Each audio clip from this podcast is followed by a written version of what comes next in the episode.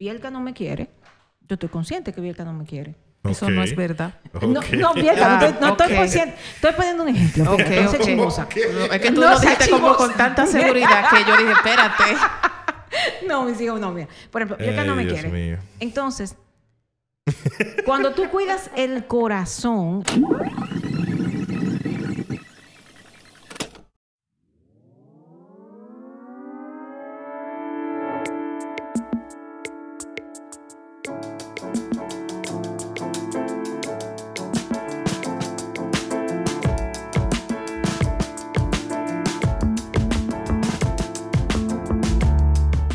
Bienvenidos al Portal del Pensamiento, un lugar donde nos arriesgamos y empezamos desde cero cuando la vida nos pide que empecemos otra vez, cuando lo amerita de verdad. Y tengo el placer de tener conmigo a una persona que amo. Yo traigo muchas personas que amo aquí. Yo me gusta compartir con personas a que le tengo aprecio, cariño, respeto y a quien admiro por muchas razones. Esa persona, no voy a hablar mucho sobre sus logros, que son bastantes, pero uno de sus mayores logros, digo yo, que fue criarme a mí. Eh, yo no fui fácil. Pero sí, yo creo que ella hizo un buen trabajo y, y el que me conoce podría decir lo contrario o podría decir que es cierto. Esa persona es Sonia Almonte. Gracias Sonia por estar aquí. ¿Cómo estás? muy bien, gracias a Dios. Dios les bendiga a todos. Para mí es un inmenso placer estar con ustedes y que hablemos un ratito. Qué bueno, qué bueno. Tengo aquí por, eh, por aquí también tengo a Bielka, que estará con nosotros en muchas otras ocasiones, en muchos otros episodios. Tenemos un tema en cuestión. El tema es em, algo que para Sonia es pan comido. ¿Por qué es pan comido? Porque ella tiene muchos años practicándolo, tiene una vasta experiencia en el tema y creo que es la persona idónea para hablar sobre esta, sobre esta cuestión. Queremos saber, o por lo menos yo quiero saber, cómo podríamos o cómo el ser humano que de alguna manera u otra crece, que es adulto, que, que llega a cierto estatus en su vida, podría ser como un niño otra vez. ¿Cómo podríamos nosotros volver a esa etapa? Tal vez no físicamente, ¿verdad? Porque sería imposible, pero hay ciertas cosas que nosotros tenemos que adoptar de los niños, ¿verdad que sí, Sonia? Sí, hay cosas. Vamos a hablar primero de lo que es las características de un niño. Ok. El, el niño es una esponja. El niño es alguien sumamente sin ningún tipo de malicia, sobre todo Ujú. a- hasta eso, hasta los tres años más o menos, en esta generación. Antes era hasta los siete. Entonces, sí, porque todo va realmente. cambiando. Sí, sí, sí. sí. Entonces, los niños tienen un amor genuino, sano y una capacidad para amar impresionante. Y lo vemos en el hecho de que tú como adulto, todos tenemos una relación diferente con los niños. Hay los que son bendecidos con tener la oportunidad de ser padres y otros que tenemos la bendición de que el Señor ha puesto en nuestras manos niños para ayudarles a los padres en el proceso de la crianza. Entonces los niños te aman. Plain. Sí, yo, yo, yo, yo puedo dar fe de eso. O sea, los niños Porque hay mucho que yo no soporto y ellos me quieren. Y como quiera, y tú con tu cara así de guardia. Sí, ellos me quieren. Y te yo no- yo no saludan igual. eso. Los niños te aman Incondicionalmente. incondicionalmente. Por eso es que tú ves que un niño, el papá le llama la atención, algunos le ponen un castigo bien fuerte, independientemente del tipo de castigo, y pasa un tiempo y ese niño viene y abraza a su papá y lo besa y el papá llegó del trabajo y no hay una cosa más maravillosa del mundo para ese bebé, para ese niño Que ver a su padre que llegar. ver a sus padres llegar y recibirlo. Entonces, cuando hablamos del niño, cuando el Señor habla de que tenemos que ser como niños en la palabra, lo que nos está diciendo es que nosotros tenemos que aprender a amar como niños, e- en ese nivel de plenitud de amar a las personas, independientemente de. Yo recuerdo que cuando yo me enojaba con mi madre por cualquier situación, yo no duraba 24 horas enojado con ella. Oye, eso era increíble. Yo o sea, yo lo pienso después de grande.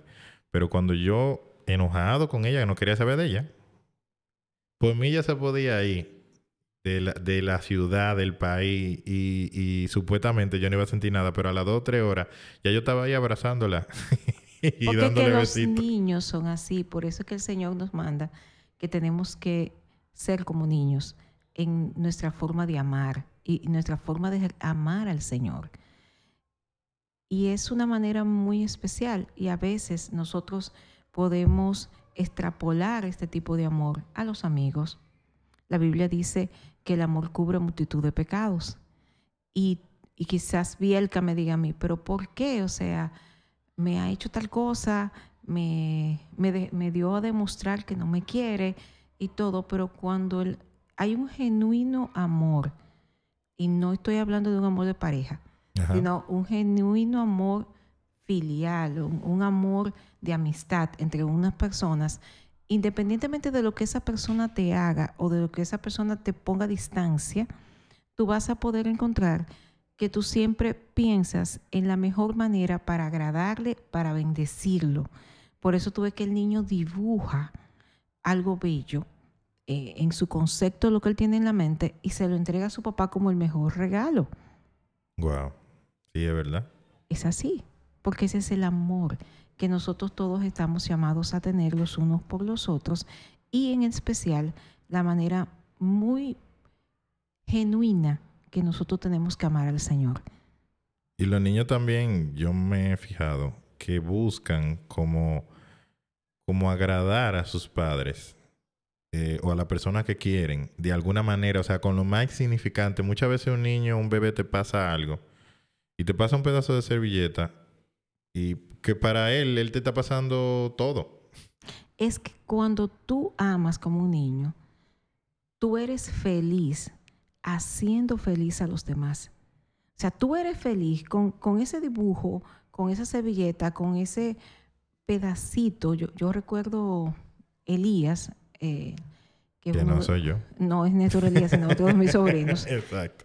Elías, Un pegado ahí. No, no, no, No. mi tocayo. ey, Elías, se te quiere, Elías. yo amo dura. muchísimo a mi sobrino Elías. Tiene un detalle. Cuando Elías era pequeño, tú le podías dar una menta. Y Elías cogía esa menta y sacaba el pedacito de sus hermanitas. Wow. Eso no lo sabía. Y eso, y siempre, porque el amor. Entonces, cuando Pero Elías está pendejo y pico. Elías. Elías, eh, te estoy hablando cuando Elías era muy pequeño. Hoy día ya es un adolescente. ya eso es otra no, cosa. Pero esa genuinidad, esa, esa manera de amar, de que aunque me cueste a mí, si con este gesto yo te hago feliz, yo soy feliz haciéndote feliz. Sí, pero el niño, yo entiendo que el niño no sabe eso. No, no, no, no lo por- codifica, no tiene una edad para codificarlo. Estamos claros que no. Pero es cuando la palabra habla de que nosotros tenemos que ser como niños, es por ese nivel de entrega, ese nivel de forma como se conducen los niños. ¿Tú crees que, que, que nosotros deberíamos, cuando decimos ser como niños, a mí siempre me ha gustado mucho esa frase porque nosotros tres eh, duramos bastante tiempo trabajando con niños. Para el que no lo sabe, sí, yo trabajé con niños y era muy bueno, para el que no lo sabe. A veces. Eh, yo era muy bueno casi siempre. Para no decir siempre. Entonces, mi pregunta es, eh, ¿debemos ser como niños por la por esa inocencia de no saber de dónde viene eso? O, o, o deberíamos ser como niños, ahora siendo adultos, ¿verdad? Sabiendo el por qué estamos haciendo la cosa o el por qué las cosas están pasando por esa razón. El apóstol Pablo en su palabra refiere que todo tiene su... eh, lo vemos con Salomón primero que todo tiene su tiempo y luego el apóstol Pablo habla que hay un tiempo en que tú tienes que madurar, que tiene que crecer. Cuando tú eres niño se te da leche y cuando tú vas creciendo se te da otro tipo de alimento. Entonces, hay cosas que nosotros tenemos que conservar de las virtudes de un niño, pero al mismo tiempo cada uno de nosotros debe madurar y debe crecer. Y todos los que somos responsables de una manera u otra del desarrollo de los niños, tenemos que contribuir para que el niño, como dice la palabra, dice que Jesús crecía en sabiduría y en gracia para con Dios y con los hombres. Entonces, cuando tú trabajas la sabiduría, cuando tú trabajas en gracia, es que ese niño tiene que conectar con los demás. Tiene que haber mucha empatía en ese niño. Tiene que ser, pero eso, para que tú seas empático, implica una serie de cosas que tú tienes que trabajar en ese niño para que el adulto sea un verdadero ejemplo de lo que es ser un verdadero cristiano que ha crecido en sabiduría y en gracia para con Dios y con los hombres. Porque hay un proceso de crecimiento que tiene que darse.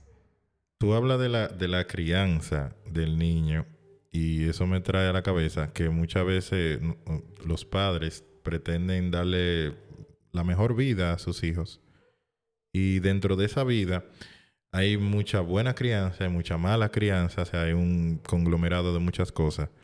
Y yo estoy pensando si sería posible el hecho de que uno, en vez de, en vez de que nos estemos cuestionando ahora de, de, de volver a ser, ¿verdad? De, de volver a imitar de alguna manera esas costumbres o esas, esos comportamientos del niño, si, podría, si habría una manera de que la persona nunca deje de ser así. Las cosas se cultivan. Acuérdense que los niños son como una semillita chiquita que tú le vas a ir regando y lo vas alimentando para que vaya creciendo. Todos mis sobrinos, por ejemplo, saben y desde niño lo vivieron que, y aprendieron a ser felices con los regalos que yo le hacía. Yo creo en los regalos. No necesariamente porque tú cumplas años, sino que a mí me gusta regalar y Agradar a la gente. Como agradar a la gente. O sea, no estoy buscando absolutamente nada, simplemente a mí me gusta hacerlo. Y yo creo que todos los sobrinos aprendieron a recibir desde una piedra, que era un bello regalo, sí, realmente. una piedra pintada, Literalmente una piedra. Sí, era un bello regalo, Sí. hasta el juguete que tú, que, tú querías recibir en Navidad, en, en tiempo de, de celebrar lo que era el nacimiento de Jesús. Y entonces, de esa manera, lo mismo ha seguido pasando con el tiempo. Y de así como tú aprendes a enseñarles a los niños a valorar las cosas que reciben, porque es un proceso de años, trabajar con niños no es un flash. No, Es- yo, es- sé es que no. años, o sea, son 10, 15, 20 años. Y luego tú ves los frutos de lo que sembraste. Tanto padres como lo- las personas que te hemos tenido que apoyar a los padres en el proceso. Lo que quiero decirte con esto es que tiene que haber una mente clara de que tú quieres cultivar en tus hijos sin cortarle las alas y sin que ese niño deje de ser en esencia lo que él es. Otro enfoque de la misma pregunta que tú hiciste. A veces es tan difícil uno quedarse con esa esencia de niño porque el mismo ambiente te golpea de una manera Wow, difícil. sí, Así es. Y entiendo yo que uno no se va a quedar con la inocencia intacta o con el punto de claro. vista intacto porque, ¿verdad? Uno crece, uno madura, que es lo normal y lo correcto. Ahora, la- el- como decía Sonia, cultivar tus valores, tu forma de pensar y no dejar que el ambiente externo marchite completamente esa esencia que todos tenemos al nacer.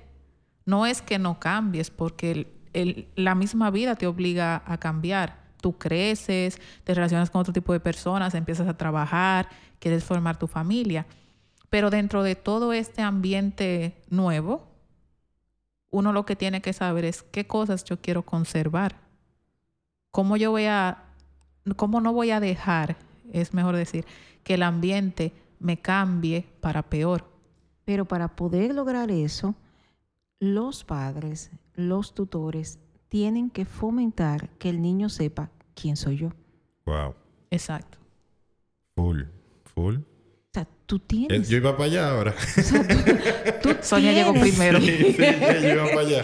Tú Yo te tienes- pero espérate, que eso no es así. Es que por eso le decía ahorita, tú, tú vas a cultivar, tú vas a dar herramientas, elementos y todo para que ese niño crezca en sabiduría y en gracia para con Dios y con los hombres, pero sin violar, sin irrespetar su personalidad. Tienes que fomentar que la persona esté segura de quién es. Porque si durante la infancia el niño no se cuidó para que el niño fuese seguro, tuviese una personalidad definida y aprendiera a, a respetar a sus mayores, a amar y todos los valores que nosotros queremos que tenga, entonces cuando crece se va a convertir como una veleta del mar. Eh, o va a andar según el viento que sopla, o va a tener una rabia, una rebeldía interna que entonces va a hacer que va a boicotear a todo el que le rodea Wow. y se va a convertir en alguien indeseable y alguien que entonces no se ajusta a lo que el Señor nos pide y nos puso a Jesús como ejemplo de que Jesús crecía en sabiduría y en gracia para con Dios y con los hombres. Ah, pero lo- los, para poder lograr eso que yo estoy diciendo, los padres la tienen difícil.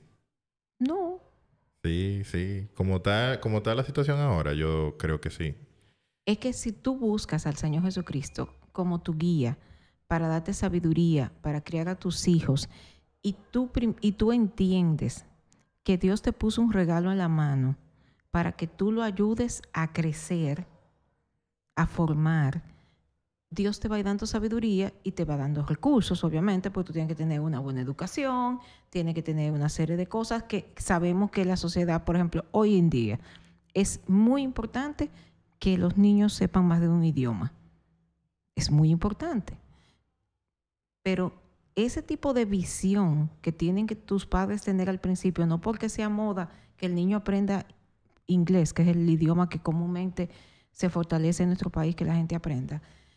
Cuando la persona entiende que no es por moda, es que tú estás construyendo parte de su futuro, pero al mismo tiempo enseña lo que él le guste, que lo ame, porque si no te vas a pasar la vida entera pagando todas las escuelas del mundo, sí, todo el dinerazo Y del el mundo de muchacho no inglés. aprende. Y el muchacho no va a aprender nunca inglés. Y es, y es el ejemplo más simple que yo le puedo poner. Y es un solo aspecto de la vida de una persona. Por eso es que es tan importante que los padres busquen la guianza y la sabiduría del Señor, que busquen en su momento la guianza y la sabiduría de los profesionales que Dios le, di- se han preparado para ayudarte en el proceso de la crianza de tus hijos. Porque hay mucha gente, no solamente en las iglesias, hay- tenemos los psicólogos, tenemos los maestros, que están, que quieren ayudarte de manera genuina, con todo y obviamente ese tiempo es un poquito diferente al hace 30, 40 años, no, 30 y pico de Sí, años. sí, 30 más o menos. Treinta y pico de años cuando yo empecé a trabajar con niños, que eh, todo era mucho más abierto, era, mm, nos cuidábamos menos porque había menos incidencia Sí, de situaciones exacto, había más y todo era mucho más eh, abierto y más confiable el medio donde estaba.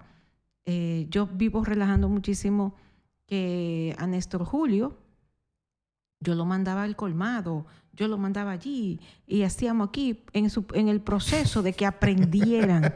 Sea, yo, yo siempre he sido muy, muy Sí. práctica en que Sí, cuando sí, usted sea grande, usted sea independiente, Claro, que usted se valga por usted mismo y una serie de cosas que todo el que Pasó yo por ti. estuve acompañándolo en el proceso Todo sabe el que pasó por ti.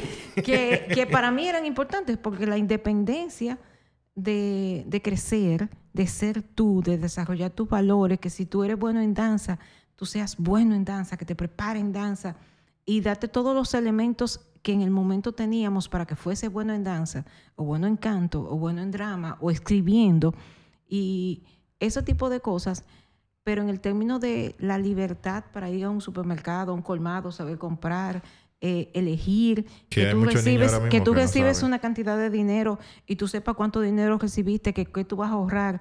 ¿En qué tú lo vas a invertir? ¿Tú estás ahorrando para qué? ¿Cuál es, cuál es el propósito que tú estás ahorrando? Ese tipo de cosas, los padres, los tutores y todo el mundo están en la capacidad para enseñárselo a sus hijos. Incluso algunos padres lo aprenden por la necesidad de enseñárselo a sus hijos. Que ellos no lo tienen como, como hábito o como costumbre, pero por querer darle a sus hijos algo mejor en cuanto a calidad de vida, que no es necesariamente dinero, entonces ellos se esfuerzan para hacer un cambio interno, para entonces servir como modelo. Recuerden siempre el ejemplo de, del niño que le decía, ah, que el papá le decía, ten cuidado. Iban caminando en, una lade- en, en- en algo bien dif- difícil, vamos a decir. Yo pienso siempre en una ladera de una montaña. Y, y el papá le dijo, ten cuidado. Le dijo, no, papi, ten cuidado tú, pues yo sigo tus pasos. Wow. wow. Es así. Qué Esa es la fuerte. Pero es el, ese es el caso de, de, una, de una persona que desde... Es el caso de una persona que desde niño, ¿verdad? Queremos que vaya adquiriendo ciertas eh, capacidades y que se quede con ella. Pero entonces tenemos el caso, el otro caso que yo quiero que hablemos de el adulto, el Néstor Elías, que tiene 27 años, que hace mucho dejó de ser un niño y que debería volver a ser un, un niño. Cuando decimos volver a ser un niño, ¿a qué nos referimos? es, yo quisiera enfocarlo en volver a tener una relación personal con el Señor. Porque automáticamente tú tienes un lazo fuerte con el Señor sin práctico real. O sea, amar a Dios es algo real. Forma parte de tu vida. Desde cuando tú te levantas, el primer pie que tú pones en, el piso y tú dices, Señor Jesucristo, te entrego este día para que tú me apoyes. En el proceso tú vas a encontrar que a veces tú estás hasta durmiendo en algunas ocasiones. El Señor te levanta para que tú empieces a orar por alguien y bendecirlo. O tú vas a doblar por la izquierda y de repente tú no te explicas por qué doblas a la derecha y después te enteras que a la izquierda pasó ahí del cosa y tú dices, venga, ¿qué A mí me ha pasado eso. Porque el Espíritu Santo nos, nos dirige, nos guía y forma parte de nuestra vida. Ahora, hay una cosa que antes de pasar y profundizar aquí yo quiero que entendamos. Y es, estamos hablando del niño que tiene papá y mamá y, y, se- y los padres cultivan eso. Pero también tenemos, y nosotros lo hemos vivido mucho, el caso de los niños que lo está criando un familiar que no tiene nada que ver con él y que tiene una carencia de amor y de cariño, y que de amor genuino, cariño, amor genuino. Y ese niño es el niño que nosotros los adultos tenemos que esmerarnos para amarle. Recuerden que la manera más cercana que tú tienes de ver a Jesús es el que tú tienes al lado. O sea, no me digas El prójimo. que tú me, que Dios me ama, que Dios, todo lo que tú quieras, y sin embargo, cuando te estás tomando un rico jugo de fresa y yo no me he desayunado y tú estás hablándome y diciéndome, mira, Dios te ama, Dios te cuida, Dios está pendiente de ti y yo me estoy tomando jugo de fresa y no, ni siquiera por cortesía te digo, te comparto un poco de mi jugo.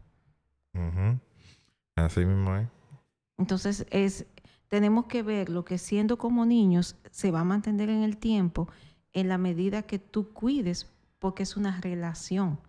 Entonces cuando tú empiezas a verlo así, tú vas a ver que hay personas adultas que no es que no le importa lo que le pase, es que están conscientes de que, por ejemplo, Bielka no me quiere. Yo estoy consciente que Bielka no me quiere. Eso no es verdad. No, no, Bielka, no, estoy, no estoy consciente. Estoy poniendo un ejemplo. No sé ok. chismosa. Es que tú No lo dijiste como con tanta seguridad que yo dije, espérate. No, mis hijos no, mira. Por ejemplo, Bielka no me Dios quiere. mío. Entonces, cuando tú cuidas el corazón, acuérdate que para ser como niño lo que tú estás cuidando es el corazón. Claro. Independientemente de, de eso que pasa, tú sigues, tu corazón emana amor para yo sostener la relación con Bielka. Porque yo escogí amar a Bielka. Los niños escogen a quien amar. Los Aunque no estén muy claros de cómo ellos, ellos, lo hacen. no, yo no te estoy pensando de, de filosofías ni, ni- No, no, no, ni- yo entiendo, yo ni- entiendo. o sea, los niños aman y punto. Exacto. Así como hay una persona que quizás es la señora que viene y lo abraza y le aprieta los cachetes que ellos no la quieren. y la doña lo ama, pero ellos no. no lo quieren. ¿Por qué? Porque, porque tú aprendes a amar. Ahora, ¿dónde se transfiere al adulto? Que tú debieras tener la capacidad de poder amar y de poder poner límites. Wow. Los límites son importantes. Tienen que haber los límites para que a través de esos límites, entonces las relaciones van a ser mucho más fuertes en todas las áreas de tu vida, porque los límites contribuyen a la plenitud de tu felicidad. Cuando no hay límites y las cosas se desbordan, entonces eso te conduce a que seas infeliz. Muchas veces nosotros hemos comentado y hemos dicho, la- el- tu mejor amigo es quien te dice la verdad en la cara. ¿Por qué? Obviamente Porque sin ganas tú- de ofender. Claro, las cosas, ahí la forma de las formas. Exacto. Entonces, cuando tú estás haciendo algo mal y tú no te das cuenta que lo sabes, porque muchas veces hacemos cosas que no sabemos que le estamos haciendo mal. Claro. Y tú necesitas que un buen amigo o que alguien te diga, mira, aunque tú crees que está bien, pero realmente, mira, la percepción que yo tengo es que esto es así, así, así, allá. Si tienes el corazón como niño, tú vas a recibir la corrección, no vas a odiar a esa persona porque te lo dijo en buena ley, vas a aprender, vas a escuchar y vas a ajustar eh, por donde tú caminas.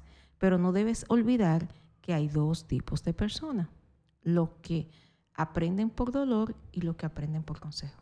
Épale. Qué fuerte está eso. Y ya cuando somos adultos, venimos con el paquete completo de todo el abono, los diferentes tipos de tierra, el agua, la sequía. Imaginémonos una planta, una semilla que tú siembras y, y al crecer da su fruto. Los frutos lo va a dar en virtud a toda la trayectoria que pasó, desde el vientre de su madre hasta que ya te empezó a dar frutos. Los frutos pueden ser un rico mango maravilloso, dulce, que tú te quieres comer Ay, todito, todito, todito, todito. O puede ser ese mango lleno de gusanos, horrible, con un sabor agrio, que tú no quieres, hasta el olor te molesta. Que naturalmente son los mangos dulces los que tienen gusano, pero ya se entendió. Sí, sí, sí, sí, se entendió. pero hay, otra. no, hay marcas, de- hay- no hay marca. Hay- Está bien, está bien, te hay- entendimos. Hay, hay man- mangos Soy yo tipos de para, mango. molestarte. Ok. No sé si respondí tú. No, no, tu claro que sí, claro que sí. Em, de forma concisa, ¿cómo, no sé si, si lo quieres hacer en pasos, pero cómo Bielka, que me voy a reservar su edad, Gracias. Sí, porque le iba a decir. Gracias. Pero decirle dando ningún no problema. ¿eh? importa. Sí, pero espérate. ya vamos, sigue. ¿Cómo La pregunta. Bielka, cómo Bielka podría comenzar el proceso de ser como niño? Porque estamos hablando, ok, tenemos el niño, tenemos a Bielka que tiene dos años y, y la están criando y después tiene seis, después tiene doce y ella se va criando, va adquiriendo cosas y bla, bla, bla, bla. A los 18 se desacata y uh, uh, fiesta, party, rumba, romo. Y después viene entonces y le entran los 25 y ella entiende que debe de cambiar. Entonces el consejo que le estamos dando es, tú tienes que ser como niño otra vez. O sea, ¿cuáles serían los pasos que ella tiene que, que dar para poder volver a la niña Bielka? Lo primero es que es una decisión personal. Ahí no interviene nadie. Wow. Muy bien. Y cuando tú tienes una decisión personal, tienes que definir cuál es el propósito de tu vida.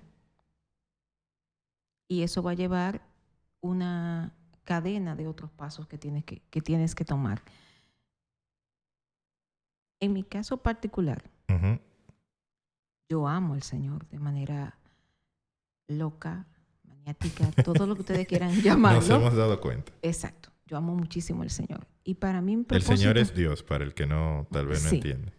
Y para mí es importante. A menos que tú tengas otro Señor por ahí, No, que no nos haya dicho. no. Ningún otro. Y para mí es muy importante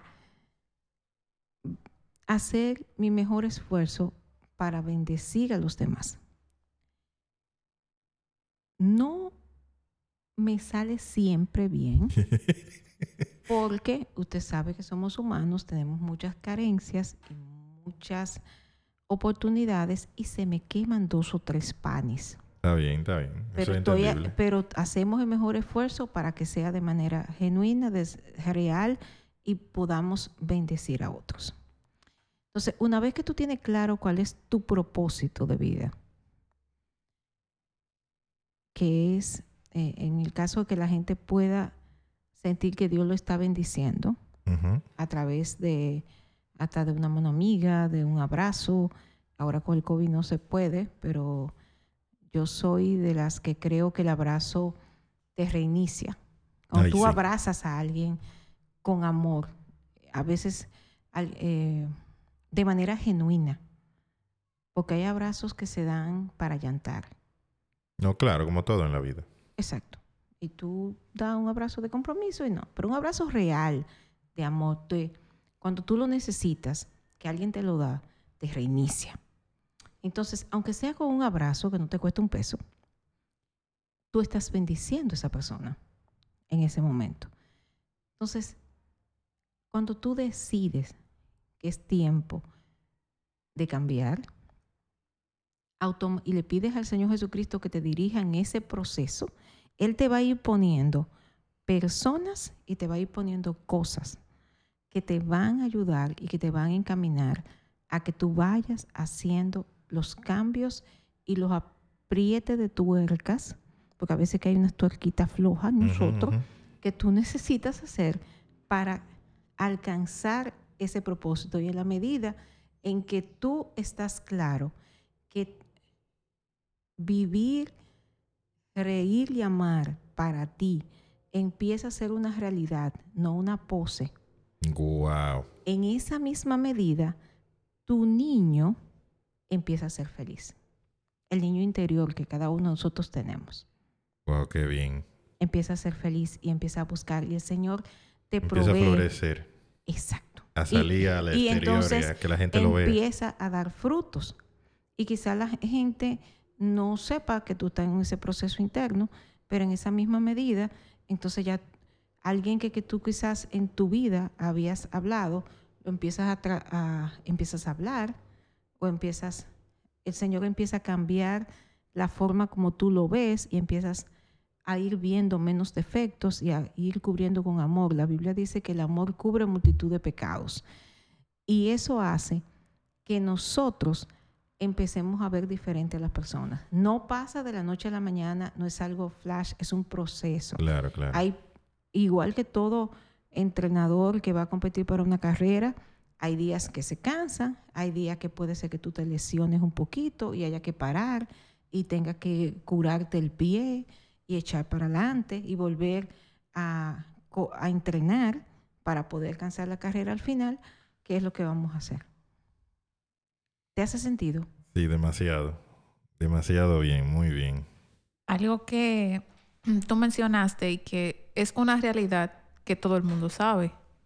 La felicidad ahora se mide en- dependiendo de lo que tú tengas en tus redes sociales. Wow. Mientras más cosas, sí, que si viajas, que si compraste esto, que si te comiste lo otro, entonces tú eres feliz. Y cuando ven a ver nada de eso, te está haciendo feliz porque tú quieres hacerle creer a los demás algo que tú no estás viviendo. Pero cuando tú decides que tú vas a vivir para ti en el sentido de tu felicidad, entonces yo creo que sí, que ese es un, un, un buen enfoque. Cuando tú empiezas a ser más real a tus sentimientos, tu niño interior va a florecer. Y no es con esto que tú vas a ser inmaduro. Mm, No para nada. sino que la gente de verdad va a ver que tú eres feliz. la gente de verdad va a ver ese cambio, pero es como tú decías, Sonia, empieza en ti. Ujú. O sea, nadie puede venir a decirme de que hoy tú deberías volver a ser como niño. No, yo tengo que, yo tengo que quererlo. Y llega un punto en la vida, y creo que todos conocemos por lo menos una persona que vive de eso, del pantalleo, Ah, ok. De- Ya, sí, claro, sí. de- y así, ay, sí. de... Yo conozco más de una. Yo conozco. Uh, Bueno, pero tú o una sabes. sonrisa en una foto falsa. Ay, sí. Y, y tú de que ves la foto, tú te dices, ven acá, pero esa sonrisa no es real. Sin embargo, ¿por qué nos impactan tanto las fotografías y la sonrisa de los niños? Porque el niño es genuino. Siempre. Y cuando el niño se ríe, te transmite su felicidad y su gozo. Es cierto. No, pero lo que quiero decir es eso, que a veces ser como niño, tú lo puedes ver, es como ser auténtico, Genuino. ser tú. Un niño no tiene que estar pretendiendo ser algo que no es. Él no pretende algo que no le gusta. O sea, a un niño no le gusta algo y créeme que te lo va a decir así. Eso no me gusta. eso, exactamente. O yo no quiero ir a tal sitio. Te lo dice. Y a veces nosotros, por miedo o por cuidar una apariencia que nos hemos inventado, fingimos y no somos felices. Nos alejamos hasta de, de nuestros amigos, de la familia y de todo, por vivir una vida que al final no vale la pena, porque no es feliz, no eres feliz. Y también aprendemos en el proceso a que cuando esa genuinidad, incluso de decir las cosas, cuando empiezas a amar a los demás, te cuidas hasta como lo dices. Porque como yo amo a Néstor Elías, amo a Bielka, que no No, no hay chisme y, aquí. y a ¿eh? muchísima gente. Eh, hay una forma especial de yo cuidar cómo te digo las cosas. Porque cuidando cómo te las digo, te estoy demostrando amor. Y por eso que ustedes ven la clásica niña que quiere pedirle algo a su papi y va y le da un beso, le da un abrazo y le, y le Se le dice siente en la pierna. le siente la pena a su Yo papi sí quiero. y le saca las, Ah, las, las capas. No es que sean falsos, es de verdad que ella lo quiere. Ahora, ella está buscando y está preparando Aprobación. el momento propicio para decirle lo que ella quiere. Y el papá, y el papá que no es pendejo. Entonces, no, no, no, no. Lo como, que, lo que quiero Dime qué es lo que tú no, quieres. no, ya". lo que quiero enfocar es que el adulto, todos tenemos que aprender, y es un proceso de aprendizaje continuo, no importa la edad que tengamos, Allanar el camino. tenemos que aprender. Algunos estamos en maternal, otro en preescolar, otro en básica, eh, otros ya son de media, universitario, posgrados y maestrías. Pero independientemente del nivel que cada uno de nosotros estemos, tenemos que aprender a cuidar la forma en que de manera genuina le decimos las cosas a los demás. Wow. Totalmente de acuerdo. Hay personas que uno- son crueles con el Ujú. pretexto de que son honestas Y eso no, Ay, eso no, sí. eso no es y eso ser- no es honestidad. y eso no es amar. Yo, yo asumía esa, esa fa- faceta o esa careta antes. De, no por, no por nada malo, sino porque yo decía, bueno, yo, yo voy a ser honesto no matter what. Y eso no está bien. Porque yo puedo estar hiriendo a alguien que yo quiero sin ser menester, sin ser necesidad. Aunque no veo cuál es la necesidad de estar hiriendo gente, pero, ¿verdad? Sin razón, sin, sin sopesar, que era lo que yo debía haber dicho. Y si yo podría simplemente aflojar un poco y no ser tan, tan tosco, no ser tan, tan cerrado con respecto a un pensamiento, a una decisión que yo tomé en ese momento. Lo importante ahí es saber en qué nivel cada uno de nosotros está, que yo necesito para pasar al próximo nivel y para ir creciendo en la forma de, de decir las cosas de manera genuina, como lo dicen los niños. Pero lo, lo que quería traer a la colación es que ustedes tuvieran la imagen mental de cómo tanto niños o niñas eh, buscan siempre la forma de decir las cosas a sus padres o a la gente que ama Claro. ellos tienen una sabiduría impresionante. Un consejo a todos nosotros y a quien te escucha. Mi primer consejo es, busca la sabiduría del Señor, ámalo, abrázalo, recibe las cosas que Dios te pone en tu camino. Dios te pone gente, Dios te pone situaciones, Dios te pone muchas cosas que a veces nosotros no entendemos, pero eso nos conduce a ser mejores.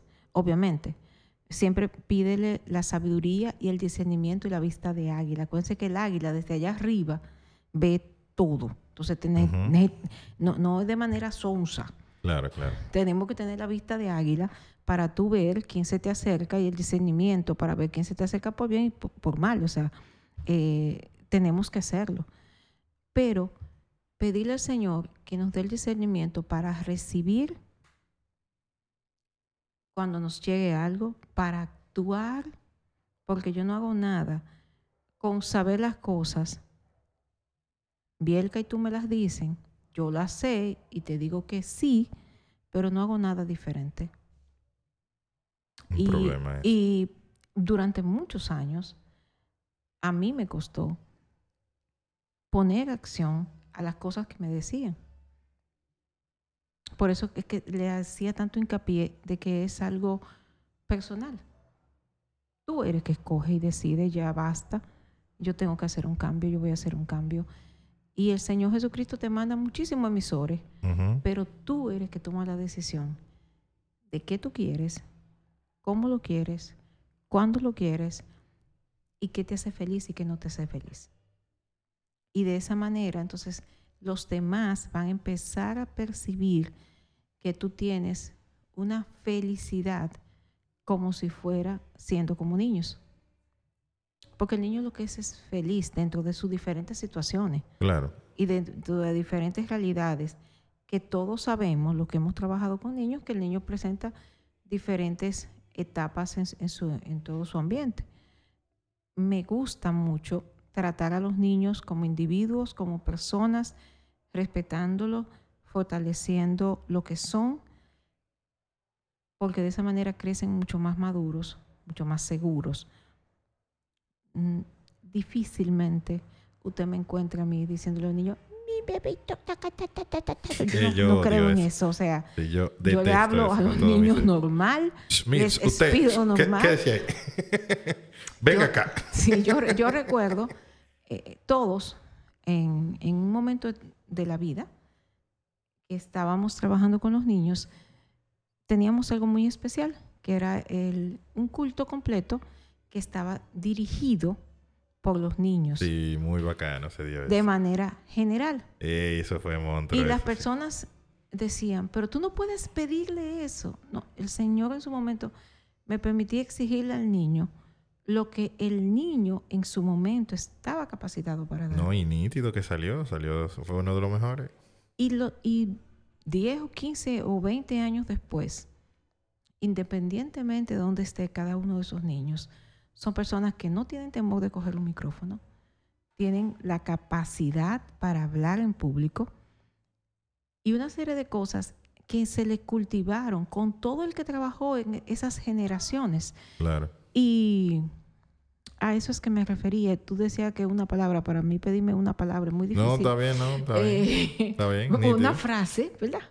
Pero sí, sí era en ese sentido de, fomentar y de, hacer lo que soy. No sé si Bielka, Néstor Elías, tienen algo más que yo no dejé claro. No, está todo nítido, está todo perfectamente. Me asusta ese nivel de claridad que ustedes dicen. Sí, no, claro. Está muy claro realmente. Yo espero que el que esté oyendo em, haya prestado atención y que piense y que medite ahora, sentado, de pie, acostado, como usted esté.